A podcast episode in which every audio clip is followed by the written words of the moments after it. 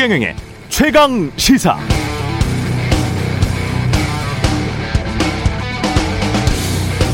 징벌적 손해배상제를 핵심으로 하는 언론중재법 논란을 비유하자면 이런 것이죠. 인간에게 좋은 피톤치드, 산소를 뿜어내는 전나무, 소나무, 잣나무, 편백나무 이런 게 숲에서 잘 자랐으면 좋겠는데 그게 아니라 잡초나 돼지풀 같은 것만 많이 자라니까 이걸 좀 제초제로 속관해보자, 이런 쪽과 뉴스라는 추상적 숲속에서는 잡초와 소나무가 잘 구별되지 않고 제초제 잘못 썼다가 나무까지 죽을 수 있으니까 그냥 자연이 알아서 하도록 지금대로 놔두자는 쪽이 대립하고 있는 상황. 뉴스 소비자 입장에서는 물론 편백나무, 소나무, 전나무 같은 게 골고루 자란 울창한 숲에서 피톤치드와 산소를 만끽하고 싶을 것이지만 죄송하게도 현실은 그렇지 못한 게 사실입니다. 숲의 잡초화는 분명히 진행되고 있습니다. 어떻게 해야 할까요? 잘못 제초제 뿌렸다가 그나마 있는 좋은 나무들까지 죽을 수도 있고 지금 상황을 그대로 놔뒀다가는 숲은 잡초만 무성하고 모기만 가득한 정보의 늪처럼 변할 수도 있습니다. 어떻게 해야 할까요? 전나무, 소나무, 편백나무, 잣나무 이런 거 심고 가꾸는 건 원래 우리 언론인들의 책무인데 말입니다.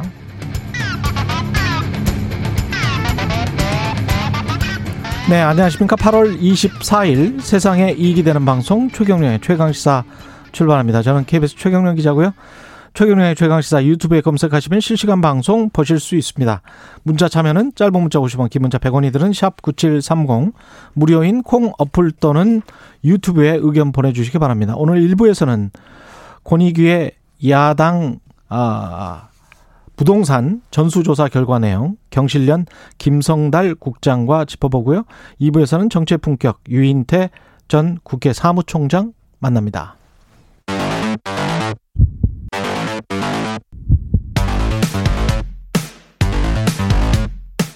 오늘 아침 가장 뜨거운 뉴스 뉴스 언박싱.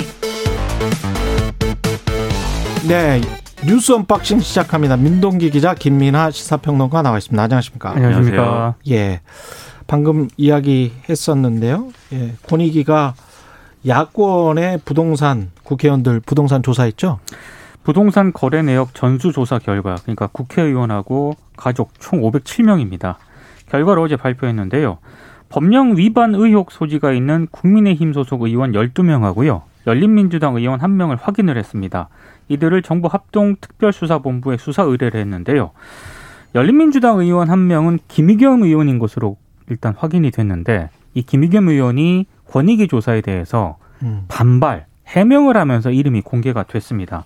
정의당, 국민의당, 기본소득당, 시대전환 소속 국회의원 등의 법령 위반 의혹 사항은 없는 것으로 지금 확인이 됐는데요. 국민의힘 의원 열두 명은 농지법 위반 의혹이 여섯 건이고요. 농지법 여섯 건. 네, 법률 위반이 네 건. 그리고 네. 편법 증여 등 세금 탈루 의혹이 두 건이고 부동산 명의신탁 의혹이 한 건이었습니다. 음. 열세 건 중에서 의원 본인이 관련된 의혹은 여덟 건. 부모, 자녀 관련 각각 두 건. 배우자가 한 건이었습니다.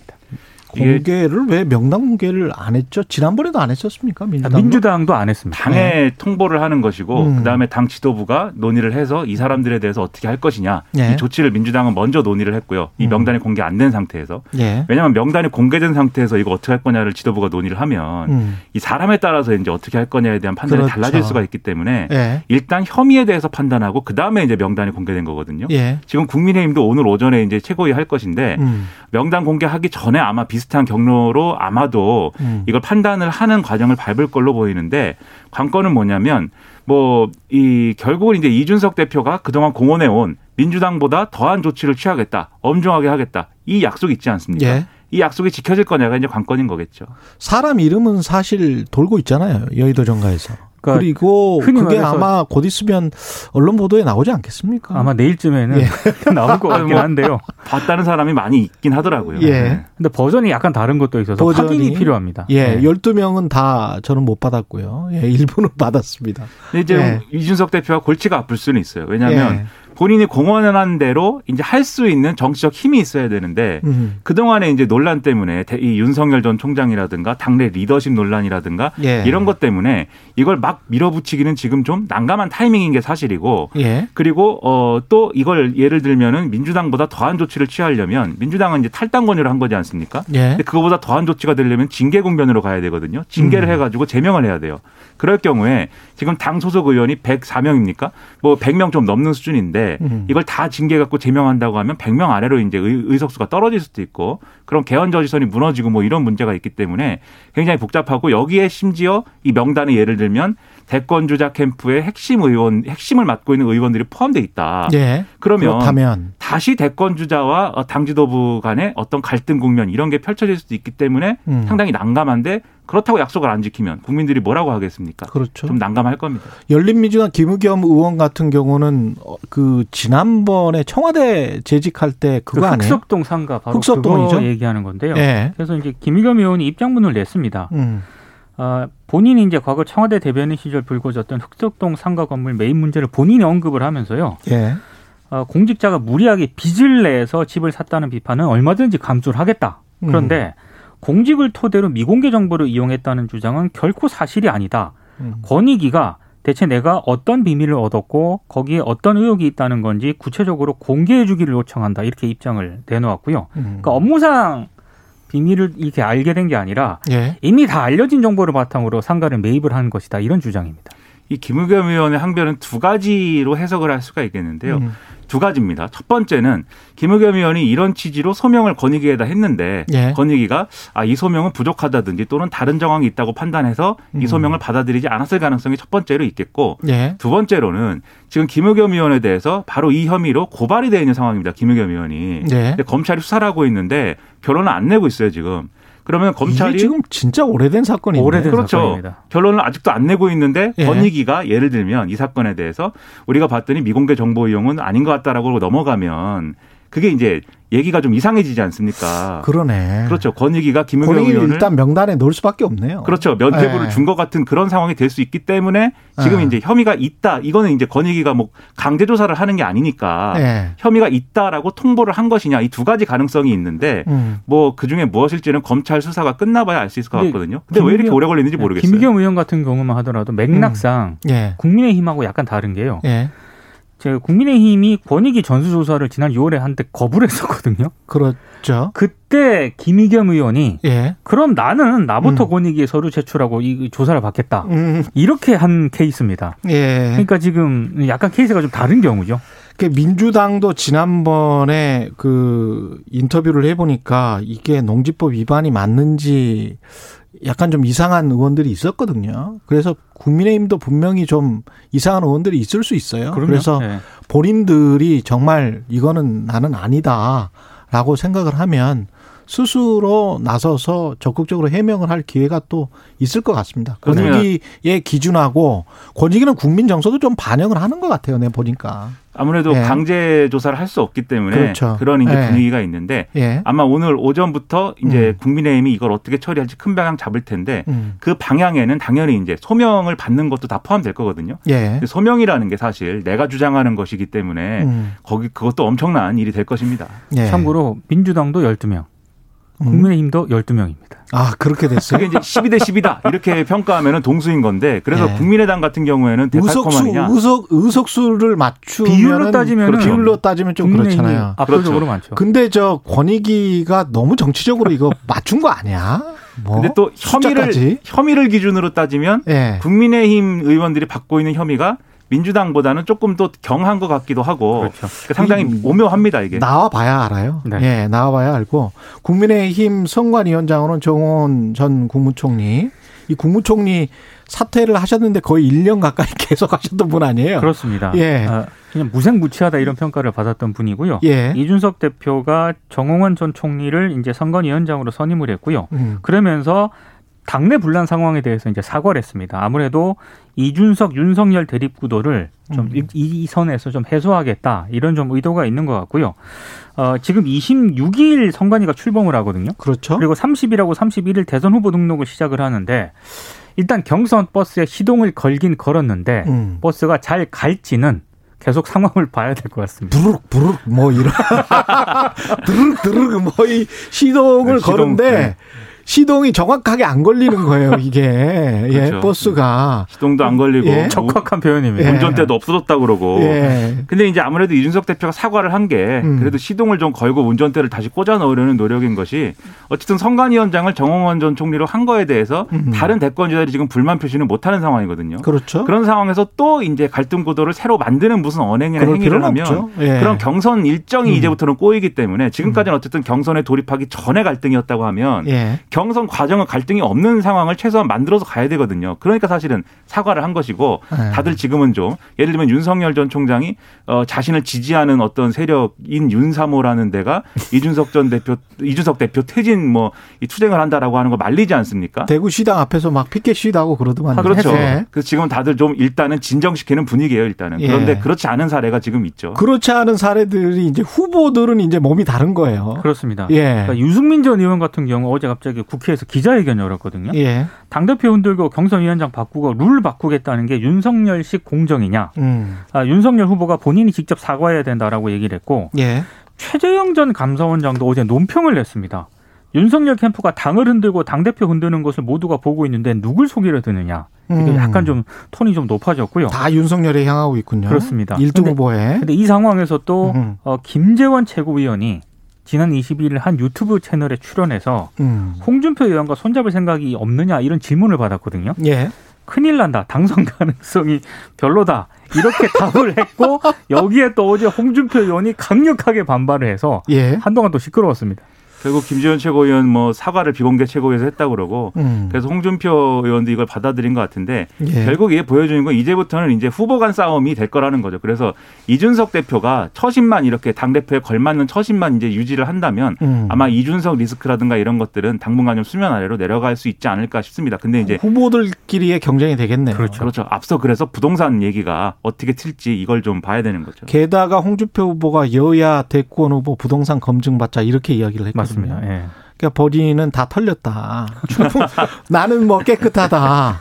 그러나 여야 일 등 후보들은 한번 다시 한번 봐보자. 이런 의미가 좀 이게 담겨 있습니다. 그러니까 홍준표 예. 의원은 지난번에 대선 출마하면서 예. 아, 본인은 충분히 검증을 받았다라고 생각을 하는 것 같습니다. 그리고 예. 여러 번 다양한 혐의에 대해서 겨, 검찰 수사도 받아본 경험도 있고 하기 때문에 네, 뭐 나름 자신 있는 부분이 있나 봅니다. 예, 수술실 씨씨티비 설치법이 국회 복지위를 통과했고요. 예, 어, 개정안 살짝 내용을 보면은요, 환자 또는 환자 보호자가 요청하는 경우에는 의료인이 수술 등을 촬영을 해야 되고요. 그리고 환자 의료진 모두 동의하면 녹음도 가능합니다.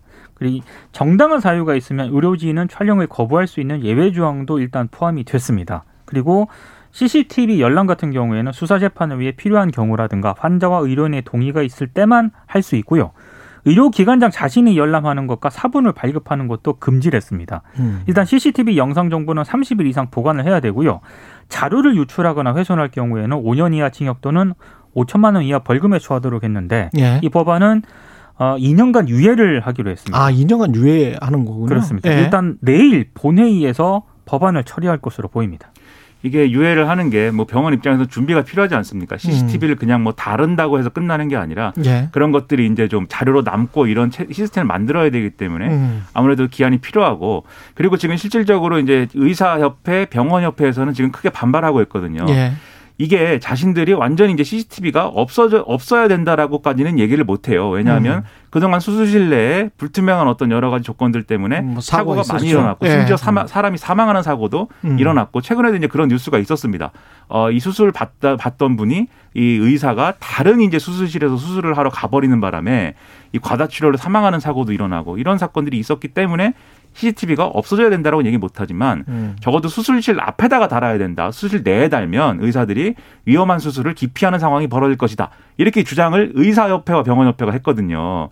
근데 지금 수술실 내 씨씨티비를 달아야 된다라고 생각하는 이 국민 여론이라는 게 지금 제가 말씀드렸듯이 특정한 사건들이 있었기 때문에 굉장히 이제 압도적 지지가 있었기 때문에 이건 국회가 그래서 처리할 수밖에 없는 그런 상황이고 그 여론을 타고 지금 밀어붙일 수 있는 조건이 됐다 이렇게 봐야 되는 거죠. 그런데 이제 이 년간 유예하는 거는 위험한 수술을 기피할 것이다라는 이 의사들의 말이 실질적으로 이제 드러나는 건지 실제 그게 그런 행위가 있는 건지를 좀 지켜보자는 이야기예요. 그렇죠. 그렇습니다. 예. 이게 사실은 저도 좀 조심스러운 게 씨씨티비 설치는 저도 그 있었어야 된다라고 보는데, 근데 미국에서 어떤 경우가 있었냐면 그 환자가 죽는 환자들 있지 않습니까? 아, 있죠. 주, 주, 환자가 죽었어요. 그 들어와서 죽었다. 이걸 병원들의 평가에 넣어버렸어요.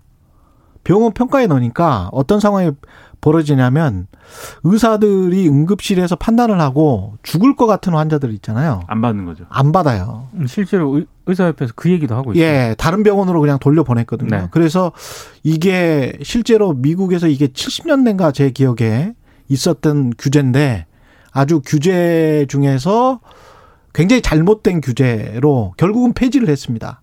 이런 식으로 평가하면 안 되겠다라고 해서. 그러니까 이게 역효과가 분명히 있을 수가 있습니다. 부작용이. 네, 그래서 지금 법안도 예. 그 부분을 이제 우려한 부분이 보이는 게 예. 씨씨티비를 설치하더라도 그 내용이나 이런 것들을 누가 요구하면 무조건 다 이렇게 뭐 공개한다든지 이런 게 음. 아니고 엄격한 조건을 달아가지고 이제 해야 된다. 그렇죠. 이렇게 전제를 하고 있는데 예. 실효성은 지금 말씀하신 대로 실효성이 음. 얼마나 되는 건지는 평가를 따로 해봐야 될 것 같아요. 예. 소극적 시술이 심리적으로 아 내가 여기서 더 적극적으로 사람을 살리려고 하다가 네.